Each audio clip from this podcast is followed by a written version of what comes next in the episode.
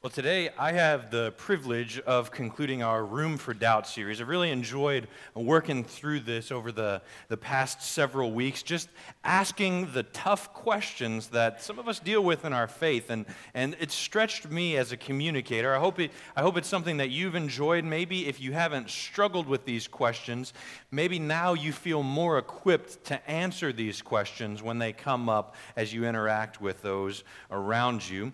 And today we've got one more question. And uh, I've been looking forward to this sermon the entire series, most of the year, really. And here's the question that we're going to be examining today Isn't it intolerant to say that Jesus is the only way? Right? Isn't it intolerant to say that Jesus is the only way? If that's what you want to believe, that's great. But let me believe what I believe over here. Don't go getting into that. It's got to be Jesus or nothing else. That's just intolerant. What do you say when that question comes up? What do you say if somebody says, You're intolerant? You're just not respecting what I believe. So that's what we're going to be after today. But before we do that, wasn't it nice to have Phil LeMaster here last week? Oh, it was terrible. You know why? Because Phil has the nerve to come into this church, home court, and tell all these great jokes, and now I can't use any of them. It's ridiculous. I told him specifically, don't be funny. Well, whatever.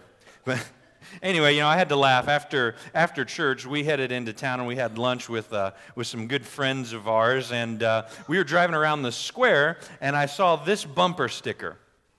And I, I just had to laugh. I said, Man, I just don't think the people who have this bumper sticker are really going to like Phil's sermon very much. Phil's sermon was a little bit Jesus focused, right? Heavy on the T, not so much on the coexist, right? He was a little Jesus focused last week. In fact, if you listened to him at all, it was hard to miss the name of Jesus in his sermon. And I thought, man, those people just wouldn't like Phil's sermon very much. But then I got to thinking, what do they mean by coexist? What do they mean by coexist? Do they mean cooperate? Do they mean cooperate? Or do they mean compromise? Because if they mean cooperate, if they mean we got to learn to get along better with the C and the O and the E and the X and the I and the S, if they mean cooperate, all right, I'm on board with that, right? I'm on board. We need to learn to be tolerant of each other's differing beliefs. Who wouldn't like to see Muslims and Christians and Jews learn to coexist better in the Middle East? Who wouldn't like to wake up and hear that there was nobody murdered in the Gaza Strip yesterday? And no suicide bombs went off yesterday. Who wouldn't like to hear that news? I'd like to hear that news.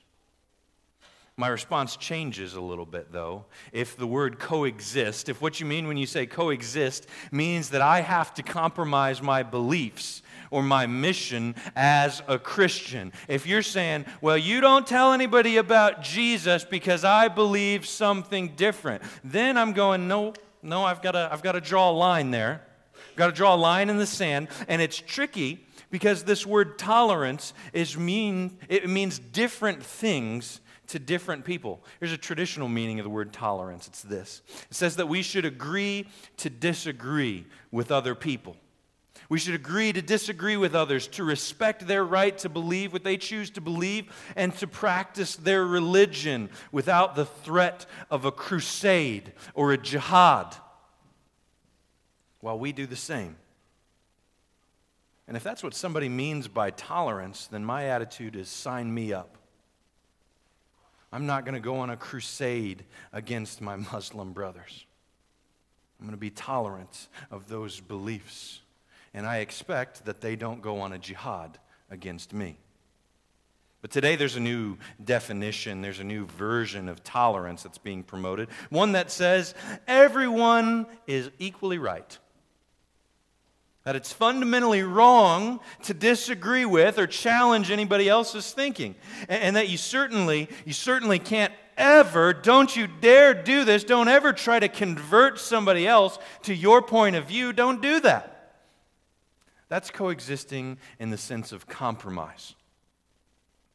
Here's the irony some of the people who talk the loudest about being tolerant turn out to be the most intolerant if we don't line up with everything that they think we should believe. And we have to do our best to coexist peacefully with people who believe differently than we do. But we must reject this new understanding of tolerance. And here's why not everybody can be right. Not everybody can be right. When two ideas contradict, are both of them right? No, somebody has to be wrong. Now, grant it's possible that both of them are wrong, but if two ideas contradict, somebody's got to be wrong. The problem with this new view of tolerance is that it goes against the very idea of truth. It goes against the idea of truth altogether. It rejects the concept and says you have personal truth, and there's not an absolute truth. But I hope, I hope, my prayer for all of us is that truth is what we're after today. That truth is what all of us want. But what is truth? What is truth, right? Truth is what's real. Truth is what's right. Truth corresponds to what actually exists. Truth corresponds to what is. And listen to this. This is important. Ready? Make sure you get this down. You have notes that you can take in your insert. Make sure you write this down because this is an important life rule. You ready? Truth doesn't change with our beliefs. Our beliefs should change in light of truth. See what we did there? See what we did? Truth doesn't change with our beliefs. We don't say, This is my truth because this is what I believe. We should say, This is what I believe because this is truth. So, truth is what we're after, truth is what we're seeking. The answer isn't to pretend that everybody's right. We can't pretend that everybody's right. There's so many differing opinions, there has to be somebody who's wrong. The answer isn't to pretend that everybody's right. The answer is to love, to seek, and to embrace real truth. Here's what's interesting. Here's what's interesting, and in the eyes of a lot of people, controversial. Jesus claimed to be what? Truth. John chapter 14 in the sixth verse, you may have heard this before. Jesus said, I am the way, the truth, and the life. No man comes to the Father except through me. Now, this claim, it eats people up like nobody's business. It's been called arrogant, it's been called narrow minded, it's been called bigoted, and some of you here today may be bothered by this passage of Scripture. For you, it might be a major stumbling block in your faith. For others, this claim might be a cause for you to doubt your faith in some way. Well, that's why we're talking about it, because there's room for doubt. But I believe that Jesus was telling the truth when he made this claim. And I believe he said it out of great compassion, not arrogance. And I believe that when we look closer at this statement, it makes sense. In fact, I'm convinced that this claim by Jesus expresses one of the most important truths ever uttered on this planet. So, why is this claim so controversial? Why does it eat people up the way it does when we hear, I am the way, the truth, and the life? Why does it bother people so much? It bothers people so much because it, it goes for the jugular of three major myths about religion. And I want to talk about these myths that exist in religion and why Jesus goes for the throat on all three of those. So here's the first myth Ready? The first myth says this when you get down to it, all religions are basically the same. You ever heard somebody say that before? When you get down to it, all religions are, are basically the same.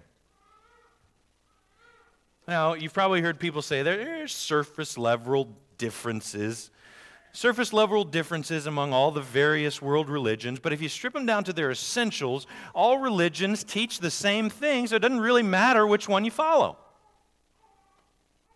In other words, all spiritual paths lead to the same place. All streams lead to the same ocean. All paths lead to the top of the same mountain. I disagree. There are some points of agreement. There are some things that the world religions have in common. For example, Islam and Christianity agree on this idea of monotheism. They say that there's one God. It's not the same God, but they say that there is one God. There's only one God that exists. Most all religions contend that the physical world is not the only reality that there is. There's a spiritual realm out there, uh, but there are major differences too For example, when Jesus asserts that he's the way, the truth, and the life, that he's the only path to God, Jesus boldly puts Christianity in a class by itself. It is distinct. If the path to God is through Jesus alone, then Christianity cannot be reconciled with any other religion. And the uniqueness of Christianity, the reason why all of us are sitting here today, the reason why you didn't sleep in on Sunday morning and take mom to Mother's Day brunch, the reason why all of us are here today is because of Jesus Christ. This religion called Christianity is based on the uniqueness of Christ. I heard one theologian describe it this way World religious leaders say, Follow me, and I'll show you how to find the truth. But Jesus says, I am the truth. Religious leaders say, Follow me, and I'll show you the way to salvation. But Jesus says, I am the way to eternal life. Religious leaders say, Follow me, and I'll show you how to become enlightened. But Jesus says, I am the light of the world. Religious leaders say, Follow me, and I'll show you the door that leads to God. But Jesus says, I am the door. And then Jesus adds, so follow me. You see the difference there? For a long time, people have tried to harmonize the various religions of the world, but they are different, dramatically different, irreconcilably different. See, all the other major religions of the world are based on this really simple principle doing something. You got to do something.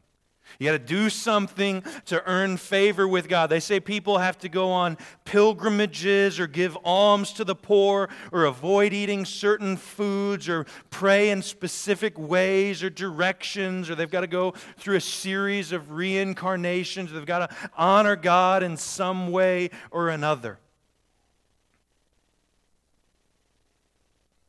They're attempts by humans to reach out to God. All of these different things, all these different things we've got to do to avoid eating certain foods, pray in certain directions, experience a number of reincarnations. They're attempts by humans to reach out to God. I don't know how high you can reach, but I can't reach that high. Jesus is different. Jesus isn't an attempt for us to reach out to God. Jesus is God reaching out to us. And his reach is stronger than mine. Jesus taught the opposite of what other religions teach. He said that nobody can do anything to earn their salvation, so we might as well give up trying. He said that we're all guilty of doing wrong, that nobody can claim to be perfect. And Jesus said that our wrongdoing separates us from our holy and perfect God.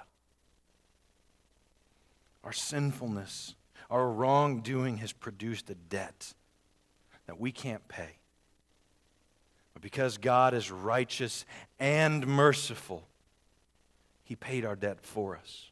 Jesus voluntarily offered himself as our substitute to pay the penalty that we owe for sin. We're not trying to reach out to God. We're not trying to build a tower to God where we stand on our tippy toes and get back to Him. We're saying, Jesus, I accept that you're reaching out to me, and I can reach that far when we receive his sacrifice on our behalf, we become reunited with God. Not just for a season, but for eternity. Colossians 2 says it this way when you, when you were dead in your sins, When you were dead in your sins, God made you alive with Christ. He forgave all of us of our sins. Having canceled the charge of our legal debt, He has taken it away, nailing it to the cross.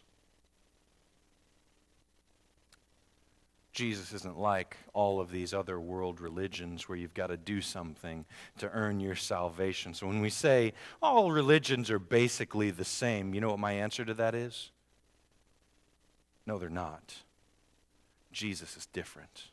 And we can clearly see the difference as we look at two very similar versions of the parable of the prodigal son. One is the, the Christian prodigal son parable that Jesus told. There's another one that's very similar, it's in the Buddhist tradition.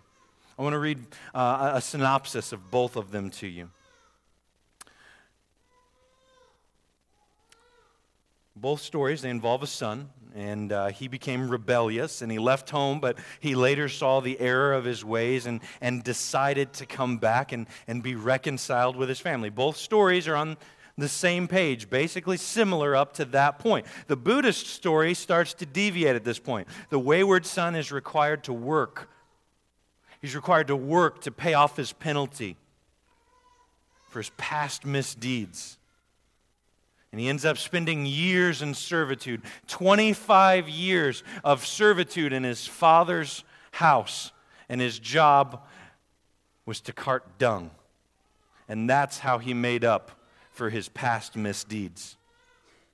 The Christian version of that story is a little bit different, isn't it? His son is in a far off land and he's sitting among pig slop and he says, What am I doing? Even the servants in my father's house have it better than this. And so he goes back to his father. And the father doesn't say, I'm glad you're back. In 25 years, after you're done shoveling dung, you can come back into my house. No.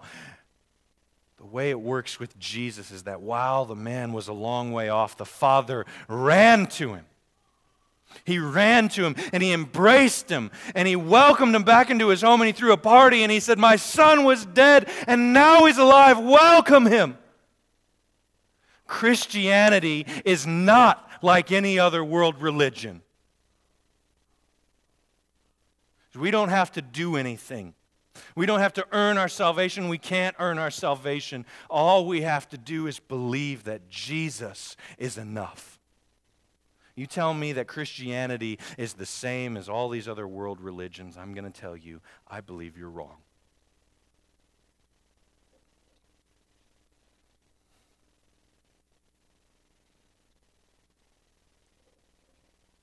There are other fundamental differences between Christianity and other world religions. For instance, Christianity says there's, there's one eternal God who created the universe. Hinduism says that everything's God. Islam denies that Jesus was God or that he died for our sins. And the Buddha probably didn't believe in any God at all. Here's what I'm driving at these, these beliefs cannot all be true because their fundamental claims contradict each other. Somebody's got to be wrong. Somebody's got to be right.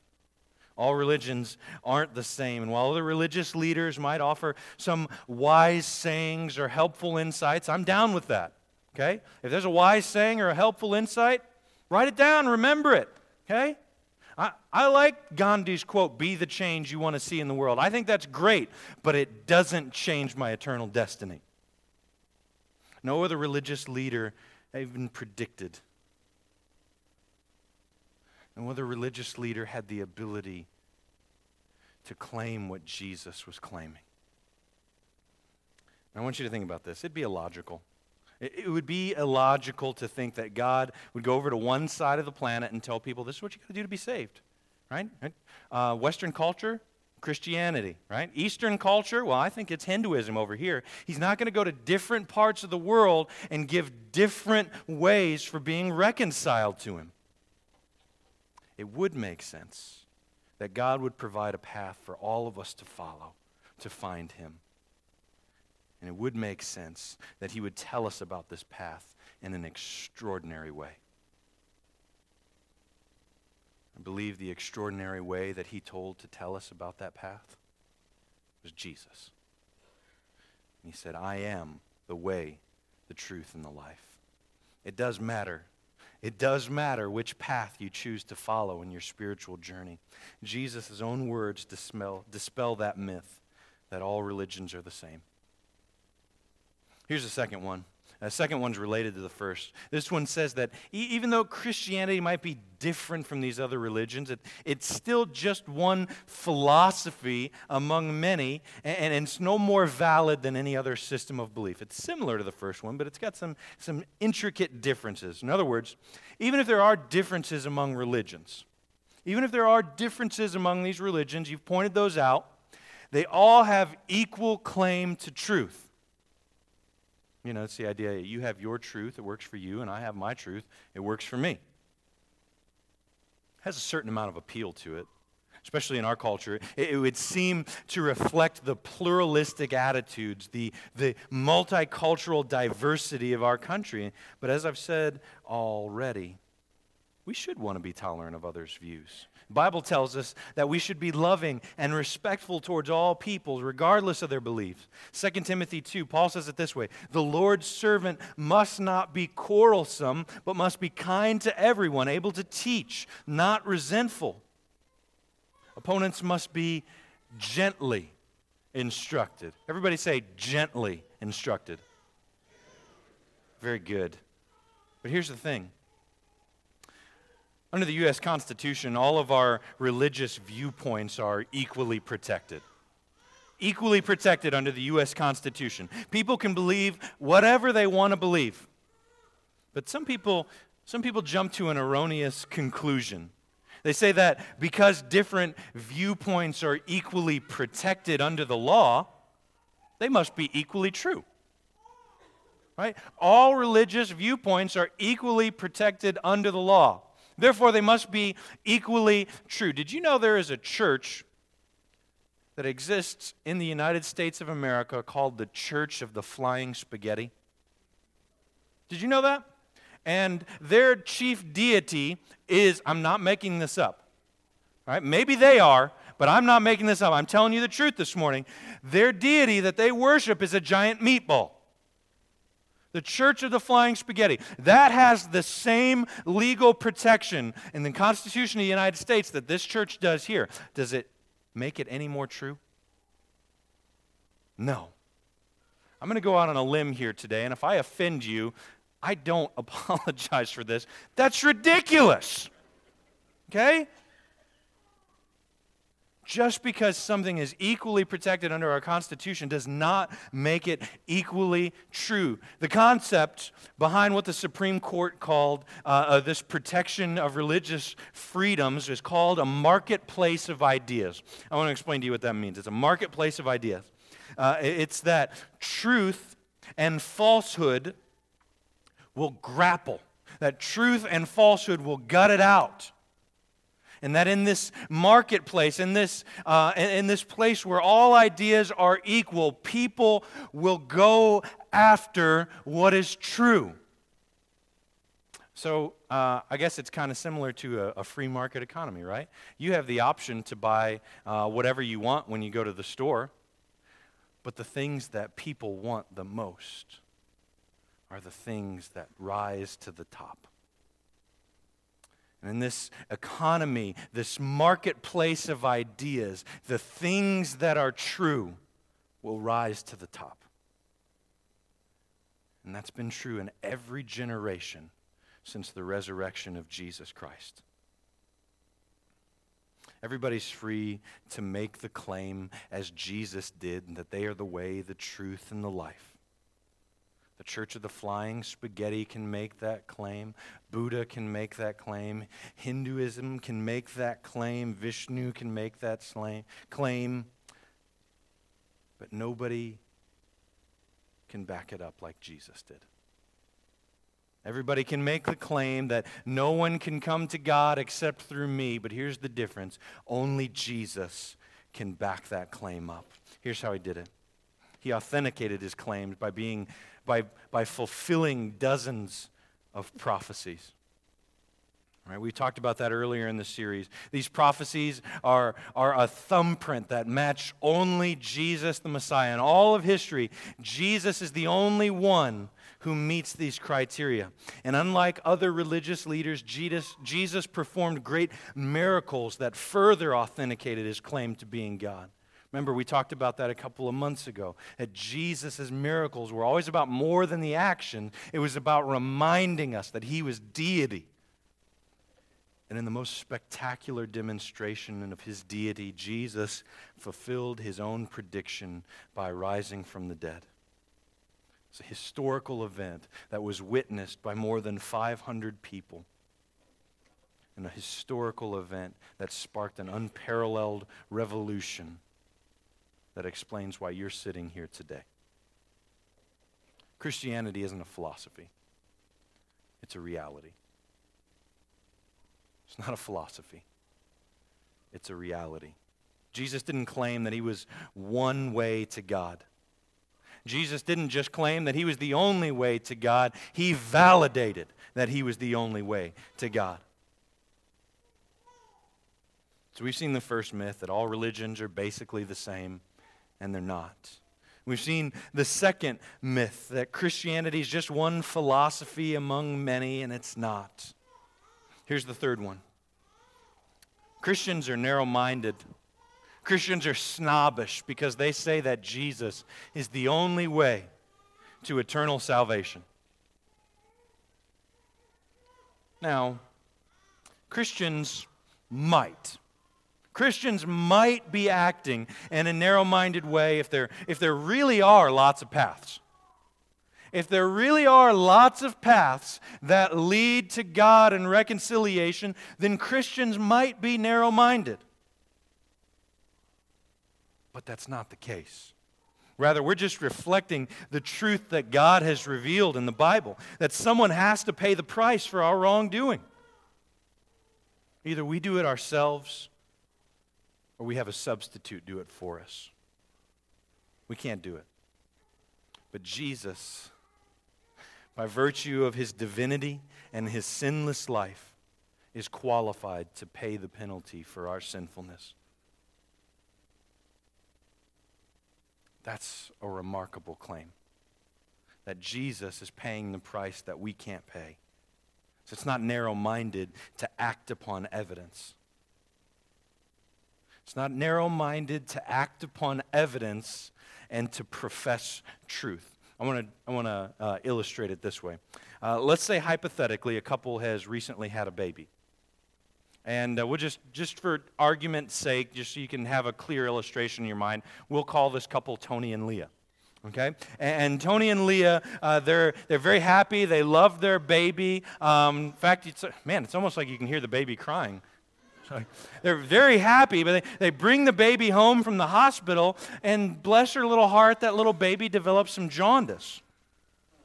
Jaundice, and if you don't know, jaundice is a liver condition uh, uh, that, that discolors uh, a baby's skin and it can turn a little bit yellow, and the, the whites of the eyes can turn a little bit yellow. Uh, and the pediatrician says uh, this is a potentially dangerous disease. It could be devastating to your baby's health, but don't worry, it's very easily treated.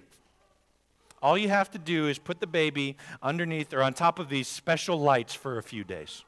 All right, it's a, it's a bright blue light. All you got to do is lay the baby on top of this bright blue light for a few days, and that's going to stimulate her liver, and she'll recover more quickly. Now, the parents could say, that sounds too easy. I don't think that's right. Instead, we're going to scrub her with soap and dip her in bleach. And if we work hard enough, I'm sure we can get her normal color back. The doctor would say, Well, you don't want to do that. You don't want to do that. It's not going to work. This is the only way to handle this. And the parents could reply, Well, how about if we just ignore our daughter's condition and pretend that everything's okay? You know, the jaundice is your truth, Doc, but it, it's not my truth. And if we sincerely believe in our truth, well, then everything's just going to be okay. Doctor would say, You're going to jeopardize your baby if you do that. And maybe, maybe the parents say, ultimately, you know what, Doc?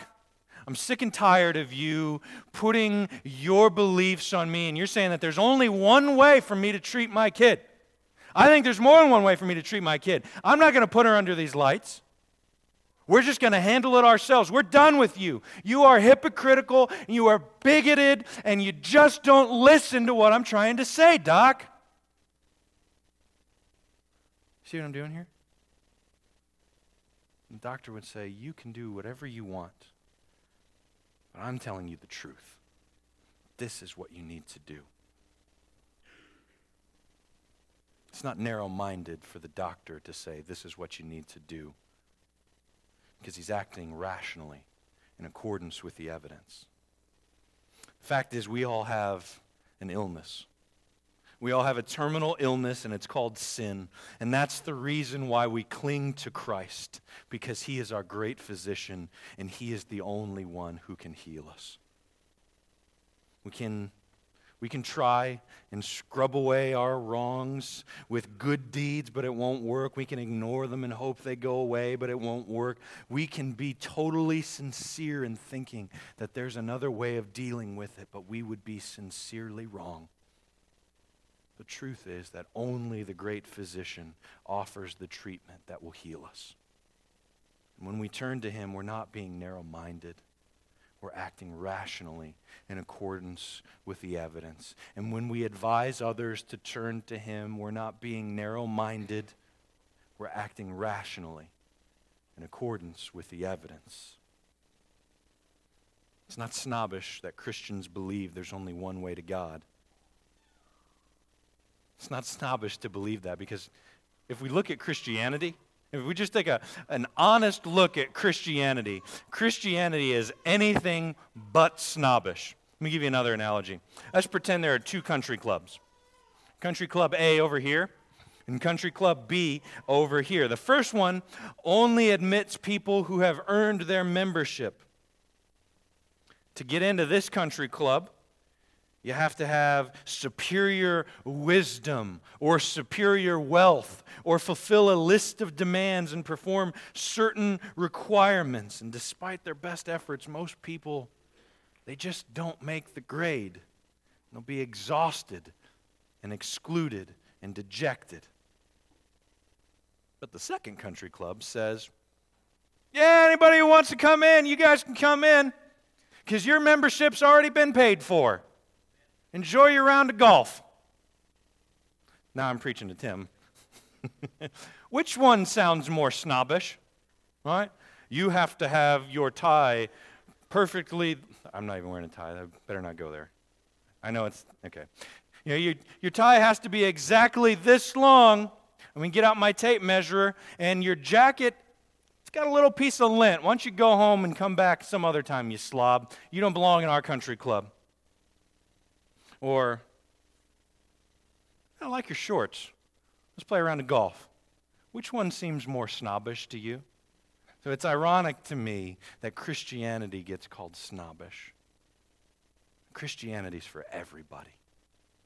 Christianity is for everybody, for anybody who will believe that Jesus is the Christ, the Son of the living God. Christianity is unique. It can't be reconciled with other religions, and it backs up its truth claims with the credentials and the credibility of Jesus. It's why when Jesus said he's the way, the truth, and the life, history hasn't laughed. Instead, history's been revolutionized. Instead of laughing, you're here today.